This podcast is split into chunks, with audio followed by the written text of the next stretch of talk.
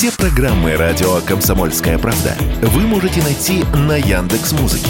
Ищите раздел вашей любимой передачи и подписывайтесь, чтобы не пропустить новый выпуск. Радио КП на Яндекс Музыке. Это удобно, просто и всегда интересно. Диалоги на Радио КП. Беседуем с теми, кому есть что сказать. Здравствуйте, друзья, с вами Иван Панкин. На связи по скайпу Александр Дугин, известный российский философ. Александр Гельевич, здрасте.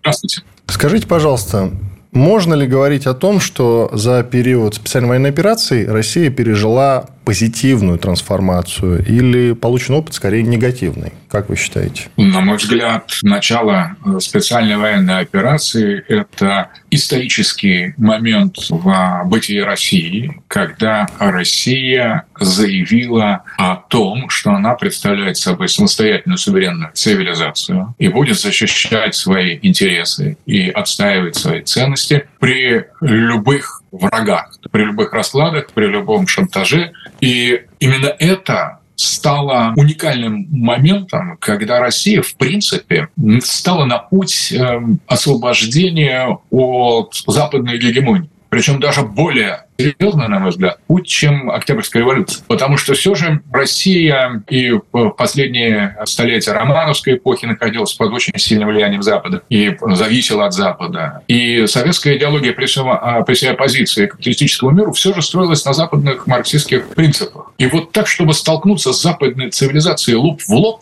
вот как тотально другое, как э, другая цивилизация, этого в нашей истории практически, может быть, со средневекового периода не было. Но тогда мы не были такой могущественной империей, такой мощной силой. То есть это уникальный момент. И другое дело, что, конечно, было бы хорошо, чтобы наши победы были гораздо более быстрыми, гораздо более масштабными, чтобы мы Э, закрепили свое превосходство над противником, реализовали цели специальной военной операции, денацификацию, демилитаризацию, освободили бы Украину от, от нацистского режима и от э, западной колонизации, по сути, и дальше уже создавали, отстраивали нашу собственную цивилизацию, нашу собственный логос, нашу собственную культуру, как э, по-настоящему суверенное большое пространство, как полюс многополярного мира. Хотелось бы так, но ситуация э, очень запущена. То есть вот западное влияние оно настолько глубоко в нашем обществе, не только последние 30 лет, но и еще и раньше, и раньше. И мы считаемся частью западной цивилизации, пусть коммунистической частью одно время считали, там, православной частью другое время, просто частью в 90-е годы, суверенной частью при Путине. Но в любом случае частью западной цивилизации. И вдруг оказалось, что это не так. И вот это самое главное и самое большое достижение СВО. И то, что это понимают люди, и то, что наш народ пошел отстаивать эту суверенную цивилизацию на самую жесткую войну просто. И, соответственно, да, все пошло не так, может быть, гладко и так хорошо, но слишком глубока болезнь. И вот от этой болезни мы с огромным трудом очень не быстро, я бы сказал, но тем не менее излечиваемся. И по мере того, как мы излечиваемся, наши успехи на фронте, наши победы становятся все более, даже не то что масштабными, они, становятся, они становятся необратимыми, то, что мы видим. Вот это важно. Такого столкновения, как вы говорите, еще не было. Но и сейчас ситуация довольно странная, не находите? Так или иначе, идет некий торг. Все об этом говорят. Есть ряд каких-то договоренностей, из-за которых мы не можем более целенаправленно продвигаться вперед. Ну, это же как бы очевидные вещи, об этом все говорят, в том числе и зерновая сделка, мы понимаем, да, что есть какие-то договоренности, а Турция все-таки это часть западного мира, она входит в состав НАТО, далее аммиакопровод, там же газопровод, ну и так далее и тому подобное. Разве это самое большое столкновение с западным миром? Да, это самое большое столкновение с западным миром. Я полагаю, что сохранение некоторых взаимодействий по ряду отдельных направлений, это часть инерции, того сознания, того самосознания, той политики, которая предшествовала началу СВО. Ну, во-первых, аммиакопровод взорван. Путин сказал о том, что из э, сделки мы выходим. И тем не менее, это столкновение, оно уже есть, а до конца оно не осознано. Оно осознается прямо вот сейчас, в этот момент. И, кстати, и марш на, на Москву Пригожина был тоже вот одним из эксцессов недостаточного осмысления серьезности ситуации. При этом я, честно говоря, в отличие от очень многих патриотов, я не вижу по-настоящему воли и даже возможности к мирно похабному миру, то, что называется похабный мир, сделки, договоры. Я не вижу по двум причинам. Первая, самая главная причина, потому что Запад нам в этой нашей ситуации ничего из того, что нас даже отдаленно могло бы устраивать, не предложит. То есть все, что предложит Запад для того, чтобы остановить э, военные действия, он может предложить только после нашего могущественного, масштабного наступления. Вот когда мы будем двигаться уже, освободим Харьков, половину Николаевской области, будем, бои, бои будут в Одессе, вот тогда, я думаю, Запад нам что-то предложит, скажет, возьмите там то, что вы захватили, там, только уйдите, например, там, из Одессы там, или из Николаевской области. То есть сейчас же, когда мы застряли на освобождении тех территорий, которые уже являются частью России, конечно, Запад будет от нас требовать уйти, покинуть эти территории, отдать Крым.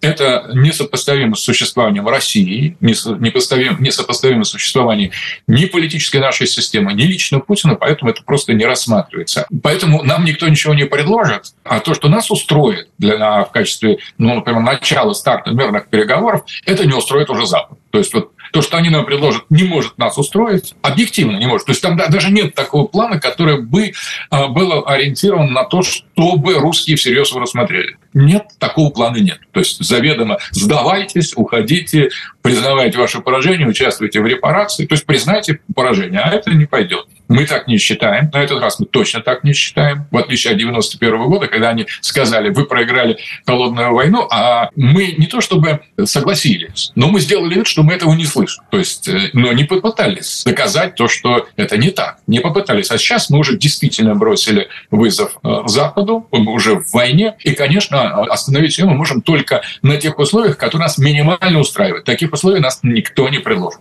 Те условия, которые нас минимально устраивают, абсолютно неприемлемы для противоположной стороны, поэтому война будет длиться, длиться и длиться. А что касается опасений мирных, э, мирных переговоров, я думаю, это фантомные боли и некоторая э, демонстрация того, что наша элита или части, может быть, даже государства не до конца осознали, что происходит. Хорошо. А что касается простого решения, ведь даже интеллектуалы и многие философы сейчас говорят о том, что решить вопрос ведь можно нажатием на кнопку, пресловутую красную, я имею в виду, нажал, тактический ядерный удар, вопрос решен. Зачем страдаем?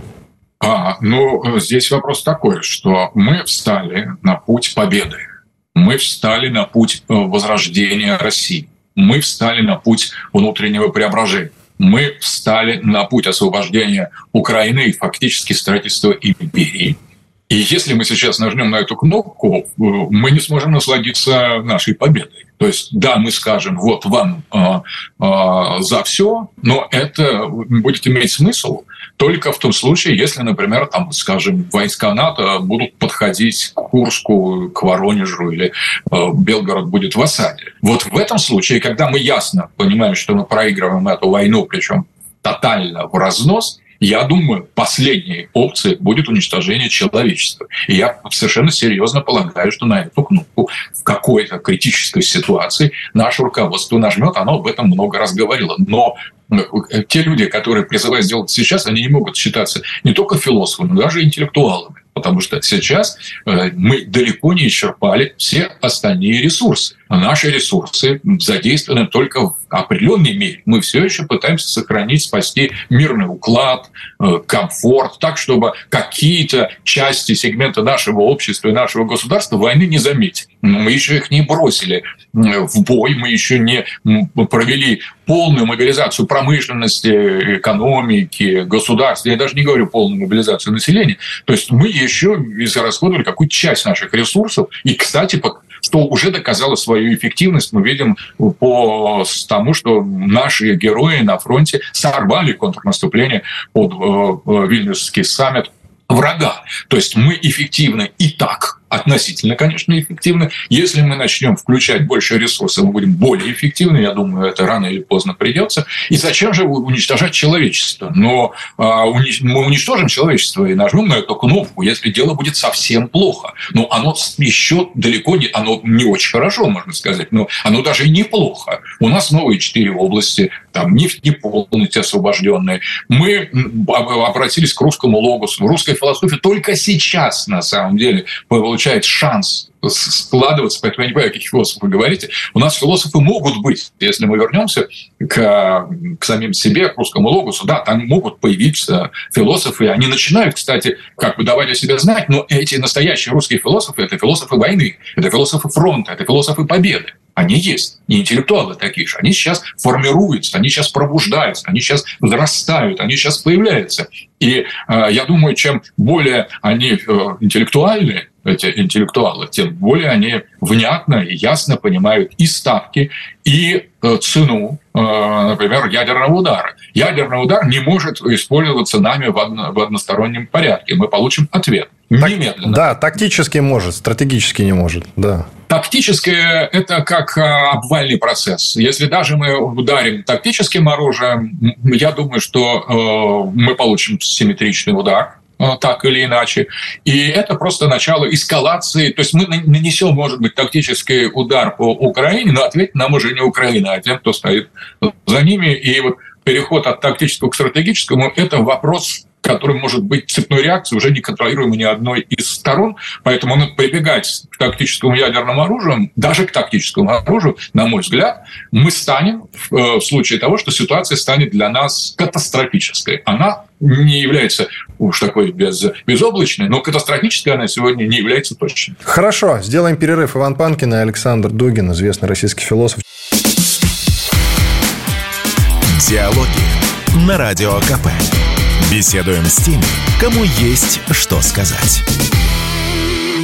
В студии радио «Комсомольская правда» по-прежнему Иван Панкин и Александр Дугин, известный российский философ. Александр Гелич, давайте с вами посмотрим на развитие ситуации с Пригожиным.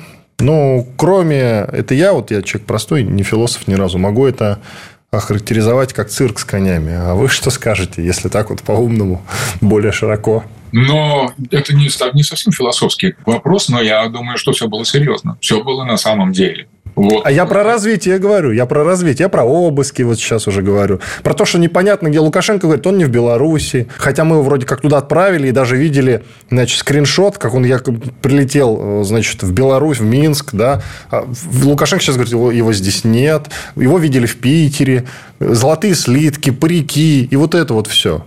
А, я думаю, что мы находимся в состоянии, которое называется авторшок. То есть вот после шока, после землетрясения там возникает некоторый авторшок, то есть там что-то еще э, звенит, э, как-то трещит, уже это не опасно, самое главное, угроза позади. Но тот ужас, который мы пережили, а мы стояли на грани гражданской войны, и нам показали очень многие уязвимые стороны нашей системы, нашей государственности, это такой был неожиданный удар, и, собственно говоря, нарушение лояльности, клятвы, то есть э, со стороны восставших, и неготовность к этому, безусловно, власти, и обнажение очень многих фатально слабых частей нашей политической и военной системы, и одновременно открытие резервуара решения этой проблемы. То есть это тоже новая возможность. То есть мы же победили. Мы победили тем, что мы не допустили э, гражданской войны. Это гигантская победа. И все это настолько серьезно, что Дальше, на мой взгляд, вот в связи с, ну, с масштабностью и глубиной, историческим измерением этого события, вот все остальные вот аспекты авторшока, детали авторшока, кого, какой вот были обыски, не были, закрыли, фан не закрыли, где Пригожин, не имеет вообще никакого значения. То есть Пригожин, э, ну, он, во-первых, достиг максимума до этого мятежа, то есть стал очень важной политической фигурой, которая просто действительно поднялась из ситуации более-менее управляемого такого, скажем, ручного, ручного управления действующего механизма Он выпростался из этой системы э, контроля, повел себя как стрельцы или как э, дикая дивизия, или как э, казаки. В свое время такие казацкие бунты, они были сплошь и рядом в нашей истории. То есть он напомнил нам вот об этом измерении, об этом субъекте. И это было грандиозно. Кульминацией этого стал марш. Но на самом деле дальше вот сама возможность такой субъектности, она может осмысляться по-разному. И вот сейчас, мне кажется, мы просто в шоке. Еще наша, наша политическая система, она столкнувшись с этой самой возможностью такой субъектности, посмотрите, как э, заведомо обреченных либералов, которые размахивали плакатиками, там детишки какие-то слабоумные, э, школьники э, бегали за Навального, но мы с этим очень жестко как бы противодействовали этому. За этим стоял Запад, да, но народ это просто плевать, плевать хотел на это копошение. То есть этого никто и не заметил, как и арест там Навального Навального. А вот Пригожин – это совсем другое, потому что значительная часть его лозунгов – это то, что живет в нашем народе. И это было, конечно, очень серьезно. Соответственно, сейчас возникает момент, что если мы э, обращали такое большое внимание на нейтрализацию не особенно опасной угрозы в лице либералов, которые поддержки-то в обществе нашем никакой не имеют, просто никакой, критически точно никакой. А вот Пригожин, он заявил себя как сила, причем совершенно суверенная и, имеющая определенные симпатии народа. От него отвернулись многие, я думаю, подавляющее большинство во время мятежа, то есть показав, что народ не за мятеж, но народ за то, что, э, о чем Пригожин говорил. И вот тут власть сейчас на мой взгляд, находится в некоторой растерянности. Потому что что можно сделать? Можно исключить всякую суверенность. То есть бить по всякой суверенности, но тогда мы просто проиграем войну. Потому что на фронт война реальность рождает э, сильных людей. И с этими сильными людьми надо нам иметь дело, и чем больше их будет, тем быстрее победа. Одновременно второй момент. Вот эти сильные люди – это совсем другое. Они не действуют по команде. С ними надо как-то по-другому. Как? Власть не, не знает, потому что таких сильных людей до, до последнего момента неуправляемых, если угодно, или частично управляемых не появлялось. Просто это тоже надо думать. Вот что, теперь без сильных людей нам дальше двигаться? Тоже не, не ответ. А, э, всех их искоренить, всякую свободу, всякую волю, всякое мужество просто заведомо э, заклеймить, ну, это тоже не выход. Сделать, а, например, подавить Пригожина и подавить э, Вагнер, там, уничтожить, это на самом деле сделать их позицию гораздо более весомой. То есть, на мой взгляд, мы просто сейчас, это не цирк, как вы сказали, на мой взгляд, это колебание, это неопределенность. Я думаю, что правильным э, сценарием для власти было бы, первое, четко зафиксировать, что это был мятеж, осудить подобного рода действия и противодействовать им заведомо и всегда во имя сохранения империи, но понимают, что они может быть, и что придут они скорее справа, чем от либералов, то есть скорее, ну, справа, я имею в виду от патриотов, левых и правых патриотов, а не от либералов. И, соответственно, это очень серьезно. Значит, мы уже находимся вообще в, в контексте только патриотизма, где выбирается этот патриотизм или другой. А либерализма здесь в этом мятеже вообще не было. Они просто побрали, купили билет билеты, наняли свои джеты и сбежали либералы в этой ситуации сбежали в большей степени, чем после начала СВО. Вначале ломанулась из России пятая колонна, а тут уже шестая колонна. Следующие уже системные либералы задрожали и, боясь э, мести и справедливости, на самом деле они действительно боятся справедливости, понимая, что они э, ее насилуют, эту справедливость, они не нашли ничего лучшего, чем сбежать. Вот это серьезный момент. Либерализма уже в этом случае не было. И на, на месте власти, я думаю, что осудив, категорически осудив сам факт мятежа и от, вот запретив, исключив такую модель разговора с государством, какой бы то э, силы не было и какой бы справедливой их требования не были, это вот надо исключить. Одновременно я просто бы ну, послушал бы, что, э, что хотели, хотели сказать. То есть, неважно, уже понятно, что хотели сказать. Послание мятежа очевидно, что в нашем обществе существует фундаментальный дефицит справедливости. Сказать, ах так, мы э, вас уничтожим, а справедливости будет еще меньше или столько же, ну, близко к нулю, около нуля, справедливости в нашем обществе. Ну, давайте говорить правду, это так. И, соответственно, э, мол, все свалить на Вагнер, но мы уже пошли не этим путем. Президент, когда объявил амнистию Пригожину, он уже пошел не этим путем. И вот это, мне кажется, важно. То есть вот мы понимаем, что за этим стояла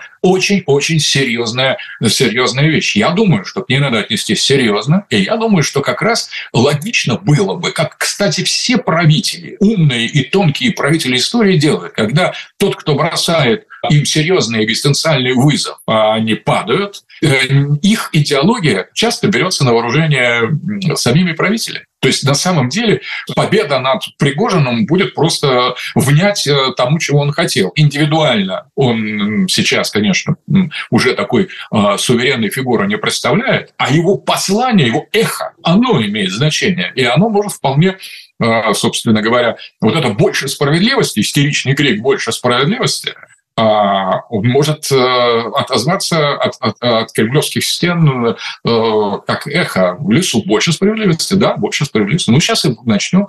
Э, да, больше справедливости. Не то, что вы правы, а вот больше справедливости и все. И тогда мятеж остается мятежом без послания. Понимаете, ну вот а с мятежниками без послания уже можно действовать как угодно, потому что они нарушают самый главный принцип во время ведения войны, да и вообще в любой ситуации бросают вызов носителю суверенной власти. Это недопустимо. А вот послание, пусть мы возьмем его сами и, и вот и скажем, больше справедливости в стране. Сколько можно? Либералы э, показали себя ну, совершенно неадекватно. Те, кто показал себя хорошо, прекрасно. И давайте им воздадим справедливость, давайте честно воздадим справедливость. А нечестных давайте подвинем хотя бы. Ну, не надо даже кувалды полной нечестных и несправедливых. Ну, давайте просто их подвинем. Ну, а часто они э, живут нечестно, красуются нечестно, не только действуют нечестно, но еще э, нечестно оформляют все это. Они кичатся своими нечестно нажитыми, например, капиталами, своими нечестно заработанными позициями. Пусть хотя бы для проформы внешне мы перестанем гордиться свинством. Ну, как можно быть в ситуации воюющей э, страны э, ВК-фестом или там олигархом или э, Моргенштерном. То есть это очевидно, что эти все, э, ну, как бы сказать, все явления должны быть отправлены куда-то там в, в Литву или там, не знаю, за, через Верхний Арс куда-нибудь подальше просто от нашей страны. То есть в нашей стране подобного рода вещей просто быть не должно. А мы это выставляем на показ в самой ну, совершенно оскорбительной для народа форме. Если страна воюет, давайте все воевать. Ну, так вот Милонов, он депутат, все говорили, вот, он такой человек, там, не, несерьезный. Ну, как вот несерьезный человек пошел на фронте сидит вот место, место депутата на фронте, место олигарха в поддержке армии. Тогда он перестает быть олигархом, он становится просто э, российским патриотом. Да, у него много денег. Не будете даже спрашивать, откуда, дорогой. Но если ты бросил их все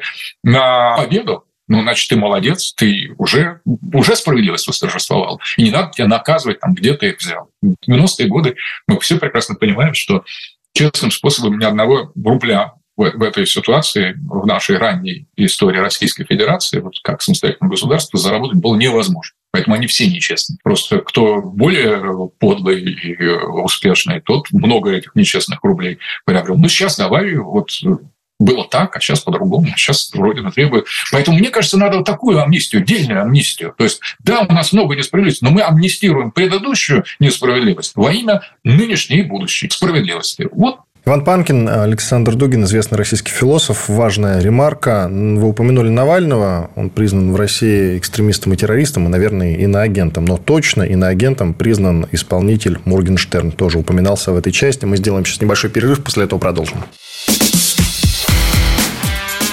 Диалоги на Радио КП. Беседуем с теми, кому есть что сказать. Продолжаем в студии радио «Комсомольская правда» Иван Панкин. На связи по скайпу Александр Дугин, известный российский философ. Александр Гельч, мы с вами начали уже разбирать так называемый кейс Пригожина. И не знаю, как его там, кому как угодно. Марш справедливости кто-то называет. Я называю это военным мятежом военным преступлением лично. Мы с вами уже со всех сторон обсудили, кроме одной. В какой момент ошиблась ну, ошиблись мы, по сути, да, э, и вот российская власть, которая допустила подобный марш. Где мы Пригожина упустили? Вот вопрос, собственно, чтобы не допускать подобного впредь. Надо понимать. Знаете, мне представляется, что э, то, что стало, э, вот этот мятеж, военный мятеж стал возможным, это результат не просто технических ошибок. Не досмотрели, не доконтролировали. На самом деле гораздо более глубокие вещи. Накопилось огромное количество инерции до военного времени. И когда появилась фигура которая занималась настоящей политикой, то есть политикой как таковой, то есть интересы, взгляды, она на самом деле еще потратив значительное количество и личного мужества, и личных усилий для того, чтобы получить право в войне формулировать некий политический тезис, эта фигура вот и выдвинула их. То есть, на самом деле, история с Пригожиным – это не личный вопрос недосмотра, там, недогляда, технического как, э, сбоя, давали большие деньги для частную компанию, для того, чтобы скрыть в некоторых случаях интересы государства, например, в Африке или в Сирии, как обычно это описывается. Скажем, непрямая косвенная политика привела к тому, что появился такой самостоятельный уже серьезный субъект, но на самом деле это технические аспекты. А есть еще вот эта политическая составляющая у Пригожина, которая на самом деле нанесла удар по всем слабым элементам нашей мировоззренческой политической системы. Потому что у нас, ну, собственно, политики до Пригожина как таковой и не было. А он появился, прошел этапы, стадии, потом сказал, а теперь я буду заниматься политикой. Вот мне не нравится это. И вот это был сбой, потому что никто с, так, с таким вообще не сталкивался. Что значит не нравится? Сказали, получили это на ЗАП какую-нибудь бумажку. Вот ты их делай, не нравится ему. Там точно так же и в Думе. Но нет, нет политики. Я не, не, так, не так уж и против того, что ее нет. Но ее просто ее у нас ее нет, у нас на ее месте симуляк. На месте и управление, э, такое централизованное управление политическими процессами, которые называются политическими, а таковыми не являются. Это, с одной стороны, очень хорошо потому что есть монархическое единовластие. Я сторонник монархизма, сторонник сильного управления. Для империи только так и возможно. Это хорошо, что никто политикой не занимается, кроме ну, фактически верхушки. Но никто не занимается но вопрос в том, что это может породить ощущение безнаказанности. То мы сделаем все, что угодно, а вы будете, поскольку никакой политики нет, никакого субъекта нет, не с кем договариваться, не, не, некого убеждать, просто пойди и сделай, подай, принеси. Хорошо. С элитой, может быть, так и стоит обращаться, но только не с народом. А народ надо слушать народ, и этим Путин как раз всегда отличался. В нужный критический момент он слышал голос и военкоров во время специальной военной операции, и людей простых. И именно поэтому он легитимен, поэтому он нами правит, и поэтому его правление, вот, по сути дела, непоколебимо. Не просто потому что он президент. Президенты бывают разные. Некоторые президенты просто гроша ломаного не стоят. И по большому счету они легальны, но нелегитимны. Есть даже понятие легальные и легитимные. Легитимными они становятся, даже легальные президенты, только тогда, когда опираются на поддержку большинства народа, настоящую поддержку, и когда действуют в духе исторической логики. Вот тогда они легитимны. И Путин как раз отличается тем, что он и легальный, и легитимный. Но, конечно, отсутствие политической жизни и такое полное технического ручное управление всеми процессами, конечно, в какой-то момент приводит к накоплению тех моментов, где эта легитимность, ну, например, самое главное, справедливость. Справедливости в обществе мало. И тем самым легитимность начинает разъедаться, она подвергается коррозии, она начинает распадаться. Пригожин с совершенно невероятным политическим чутьем это почувствовал. И он построил свою собственную карьеру, свою собственную личность для того, чтобы иметь право об этой, о недостатке этой справедливости заявить. Поэтому это и мятеж военный, я с вами согласен. Это именно так квалифицируется, и одновременно это и марш справедливости. Другое дело, что в воюющей стране организовывать военный мятеж против военачальника, верховного главнокомандующего, это уже несправедливо. Вот в этом как раз ущербность уже э, этой политической позиции, что это вопреки справедливости.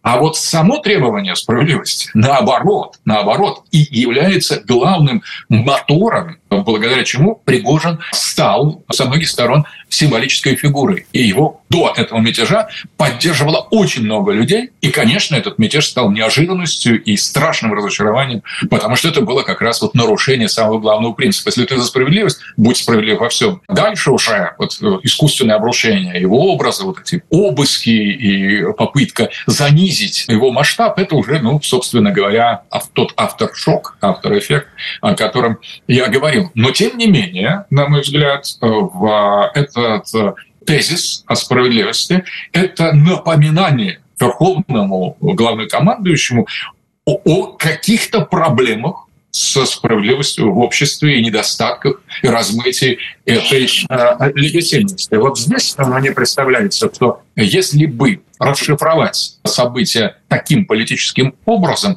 это точно э, пошло на пользу всем нам, и обществу, и государству, и э, власти. Нам указали на некоторые проблемы пусть пока еще далеко не критические. Если бы они были критическими, мы бы продолжал идти. Я вас уверяю, что э, ситуация была очень серьезная. Но эти проблемы э, довольно значимы. Поэтому я думаю, что мы не упустили Пригожина, а мы упустили социальную справедливость в обществе. Мы упустили мобилизацию общественного сознания, которым и вот этим упущением Пригожин политически, именно политически и воспользовался. Это очень серьезный разговор. Я никоим образом...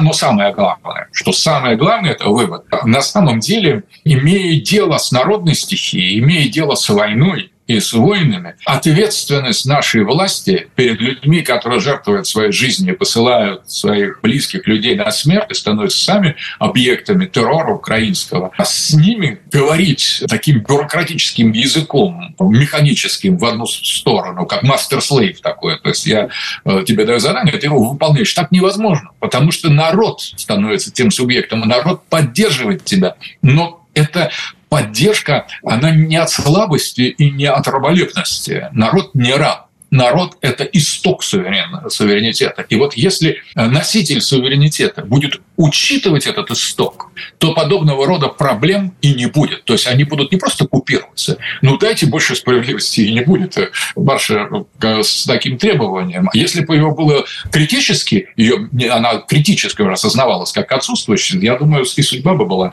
другой, и, к сожалению, мы бы упали бы в эту чудовищную бездну гражданской войны, с которой уже... Это было, может быть, это был конец России. Это, мне кажется, нельзя шутить по этому поводу. Многие умные люди, Георгий Бофт, Федор Лукьянов, э, Станкевич тот же, говорят, что никакой, даже в случае поражения в специальной военной операции, экзистенциальной угрозы для России нет они полностью ошибаются. Я не, особенно, ну, как бы сказать, готов согласиться с таким, с гениальностью и прозорливостью перечисленных вами людей. Я отношусь с ними с вниманием, но как бы назвать их светочими мыслями, меня язык не поворачивается, ну, ни у кого, мне кажется. Даже сами, сами они при максимальной, при максимальном самолюбии поймут, что они, может, людей не глупые и не последние, я согласен, но уж не первые точно. Ну, скромные люди там соображают что-то. Во-первых, они меняют э, постоянно на своей точке зрения, я от них слышал самые разные э, взгляды, в либеральную эпоху вообще просто это от, от иностранного агента Гозмана их позиции недалеко э, отличались, не особенно отличались. Сейчас, если они выступают за СВО, я отношусь к ним с большим уважением. В любом случае, всякий человек, который приходит в русский мир, осознает свою русскую идентичность, он добро пожаловать. Мы никогда ни, ничего, никакой злобы не помним. Ну, где эти люди были пораньше, там, как бы, э, спрашивать мы них не будем будем, на самом деле. Но, тем не менее, вот возводить это в безусловную догму, э, это мнение, мне тоже кажется, совершенно не, не, неправильно было бы. Это мнение, это частное мнение этих трех экспертов, которое, на мой взгляд, является абсолютно неправильным, потому что Россия проиграв в этой военной операции, перестанет существовать вообще.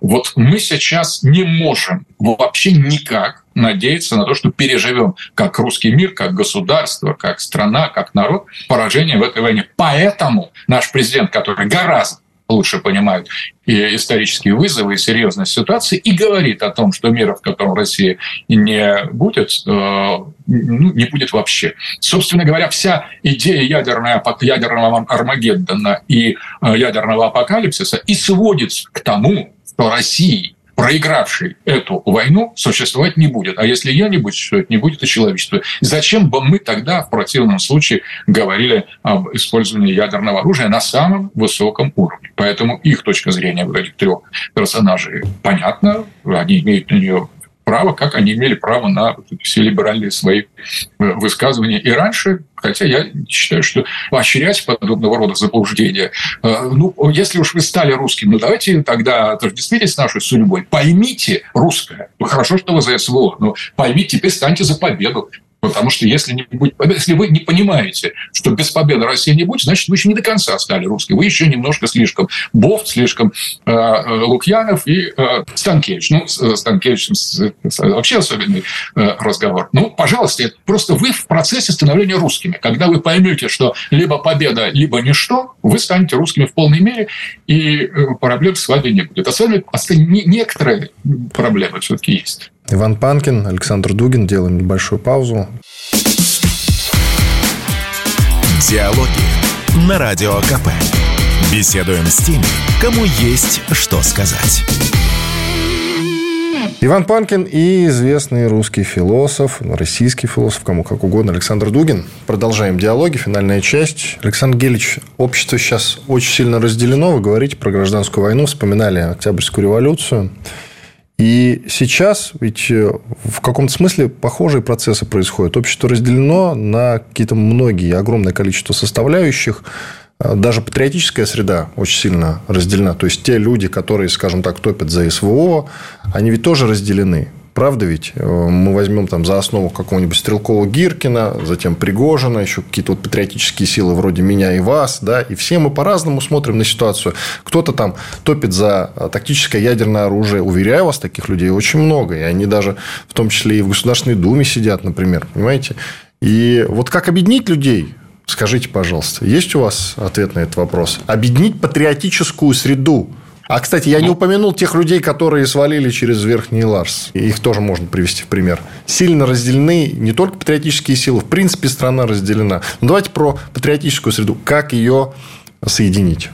Очень интересный вопрос. Ну, во-первых, я думаю, что а, либеральные, а, либеральные круги, и иноагенты не представляют собой ту силу в нашем обществе, несмотря на то, что они еще много, достаточно присутствуют в, либер... Э, в, в, элите, в правящем классе, все же они настоящей силы не представляют собой. И действительно, я с вами согласен, объединять надо тех, кто, безусловно, за СВО, за государство, за суверенитет, за наш, за наш народ, за, наше, э, за нашу победу. Это, можно сказать, объединять надо людей за победу. Вот эту большую и действительно фрагментированную партию победы, которой мы все относимся, все относимся. И здесь я хочу обратить внимание, в чем проблема с этими разногласиями. Не только в личных конфликтах, каких-то исторических недоразумениях, недопониманиях, там, оскорблениях, Дело в другом. Дело в том, что у нас нет собственного мышления, у нас нет э, суверенной ментальности, у нас нет суверенного логоса. А патриотическая мысль, патриотическое движение было так давно уже а, помещено в гетто, а, в подполье, всячески унижалось, всячески маргинализировалось и демонизировалось на протяжении десятилетий последних либеральных, но еще и добавить еще 70 лет советской доминации, что на самом деле люди с таким четко выраженным, ярко выраженным национальным русским сознанием, они просто были сто лет, находились в состоянии, ну, скажем, тотального забвения, унижения, маргинализации, демонизации, их как только не называли, и, конечно, в, в таких условиях гетто, в таких условиях там концлагеря между совершенно оскорбительным названием либералов, до этого коммунистов по отношению к носителям русской идеи. А, конечно же, скажем, самосознание русское, оно а, как э, а, вот эти дети, о которых в соборе Парижской Богоматери, их выращивали уродов, поместив их в кувшины для того, чтобы потом показывать на ярмарках. Или а, а, китайские девочки, которым а, калечили ноги для того, чтобы были маленькие ступни, которые считались Э, считались красивыми, эстетичными. Вот так же поступала долго, много десятилетий власть с русской идеей. То есть фактически это было э, псевдоморфоз. И так появились вот эти истеричные сектантские формы идентичности, этот такой слабо систематизированный бред различных групп патриотов. Это результат, на самом деле, ну, как бы сознательного психического использования газа RH. То есть, на самом деле, патриотизм патриотическое самосознание сейчас находится в состоянии уродства. Причем не естественного уродства, а искусственного. И вот я думаю, что сейчас пора браться за сферу культуры, за сферу образования, за сферу науки, за сферу русского логоса. Тогда мы прекратим вот э, как бы каждый из представителей вот этого фрагментированного патриотического сообщества прекратит визжать, нести ахинею, нападать, нападать друг на друга, не, не услышав никакие аргументы, руководство своими собственными болезненными представлениями там, о э, противоположном лагере, о другой идеологии, о других версиях. Просто начнем, переведем всю весь дискурс патриотический в некий в прозрачный, в открытый контекст. Сейчас для этого есть все предпосылки. Если не брать там некоторые инерциальные вещи, как, например, институт философии там, или какие-то либеральные еще по инерции, или советско-либеральные, или просто советские остатки такой антирусской, антироссийской профессуры, носителей антироссийской эпистемы, вот если не брать их, то сейчас предпосылки для выведения русского логоса в свет некой из тьмы, из, из, из теневого сектора, из, из серой зоны, вот это самая важная вещь. То есть мы должны научиться говорить то, как происходит сейчас полемика в патриотической среде, это тотальное интеллектуальное убожество. Ноль аргументов, никакой рациональности, отсутствует аристотелевская логика, отсутствует представление о том, что можно спокойно и не, тебя не прервут, тебя там не выскочит какой-то гозман, который будет визжать и орать, там, падать в истерике, э, и все это превратится просто к взаимным оскорблениям, и все. Вот сейчас э, нету этих бесноватых либералов, которые, по сути дела, блокировали развитие русской мысли. Русская мысль сейчас может наконец-то вступить в новую фазу. И вот это очень важный момент. То есть, на мой взгляд, конечно, бесполезно говорить, будьте вежливы, там, там э, правые патриоты, левые патриоты, сторонники империи Советского Союза, социальной справедливости или православной монархии. Не надо оскорблять друг друга, мы все за победу. Ну, может быть, и надо говорить.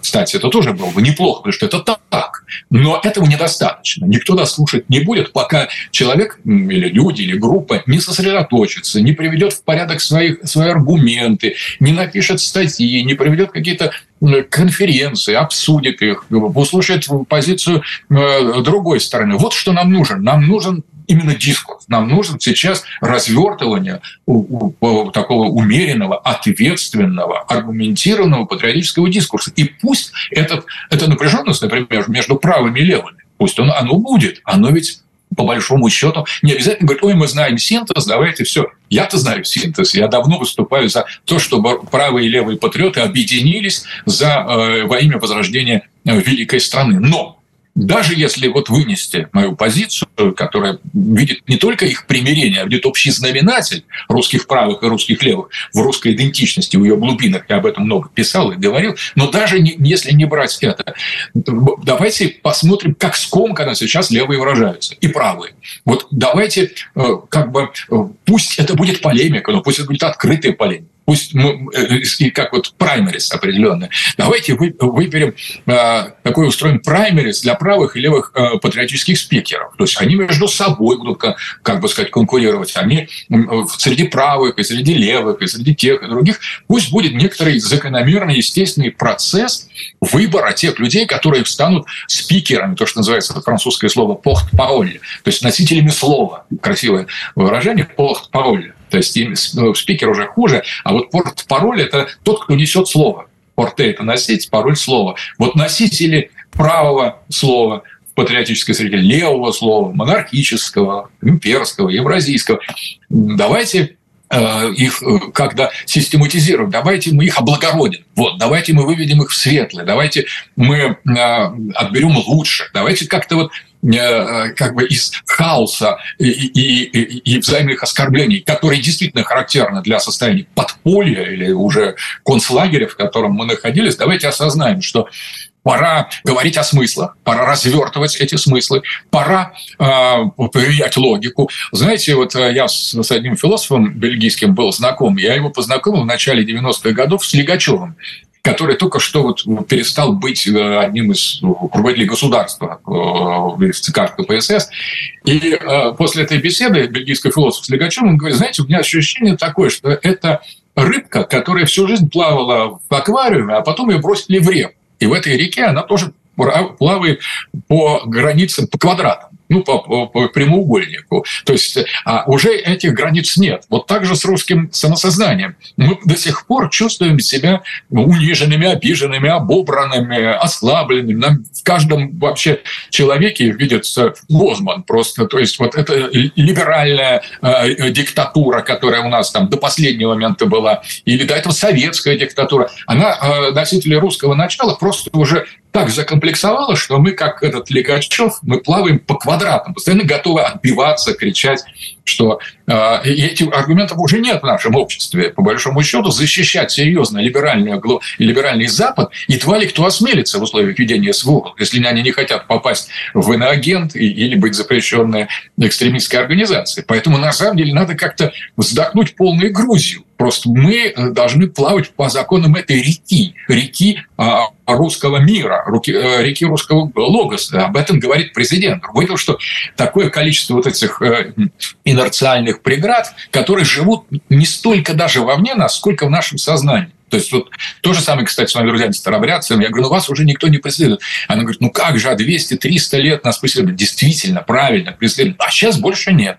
Но это так трудно, вот, особенно если 300 лет плавать по аквариуму, потом плыть, плыть по реке. Ну, мы, у нас русская идея это 100 лет приблизительно так. А, тоже солидный срок. Вот от этого надо избавиться. Я думаю, что это просто, если угодно, детская болезнь возрождения русского логоса, вот то, о чем вы говорите. А сейчас надо как бы переходить в новую фазу. Леонид Гозман, я напоминаю, признан в России иноагентом. Спасибо большое. Иван Панкин и Александр Дугин, известный русский философ, были здесь, остались довольны. Спасибо большое, Александр Гильевич. Диалоги на Радио КП. Беседуем с теми, кому есть что сказать.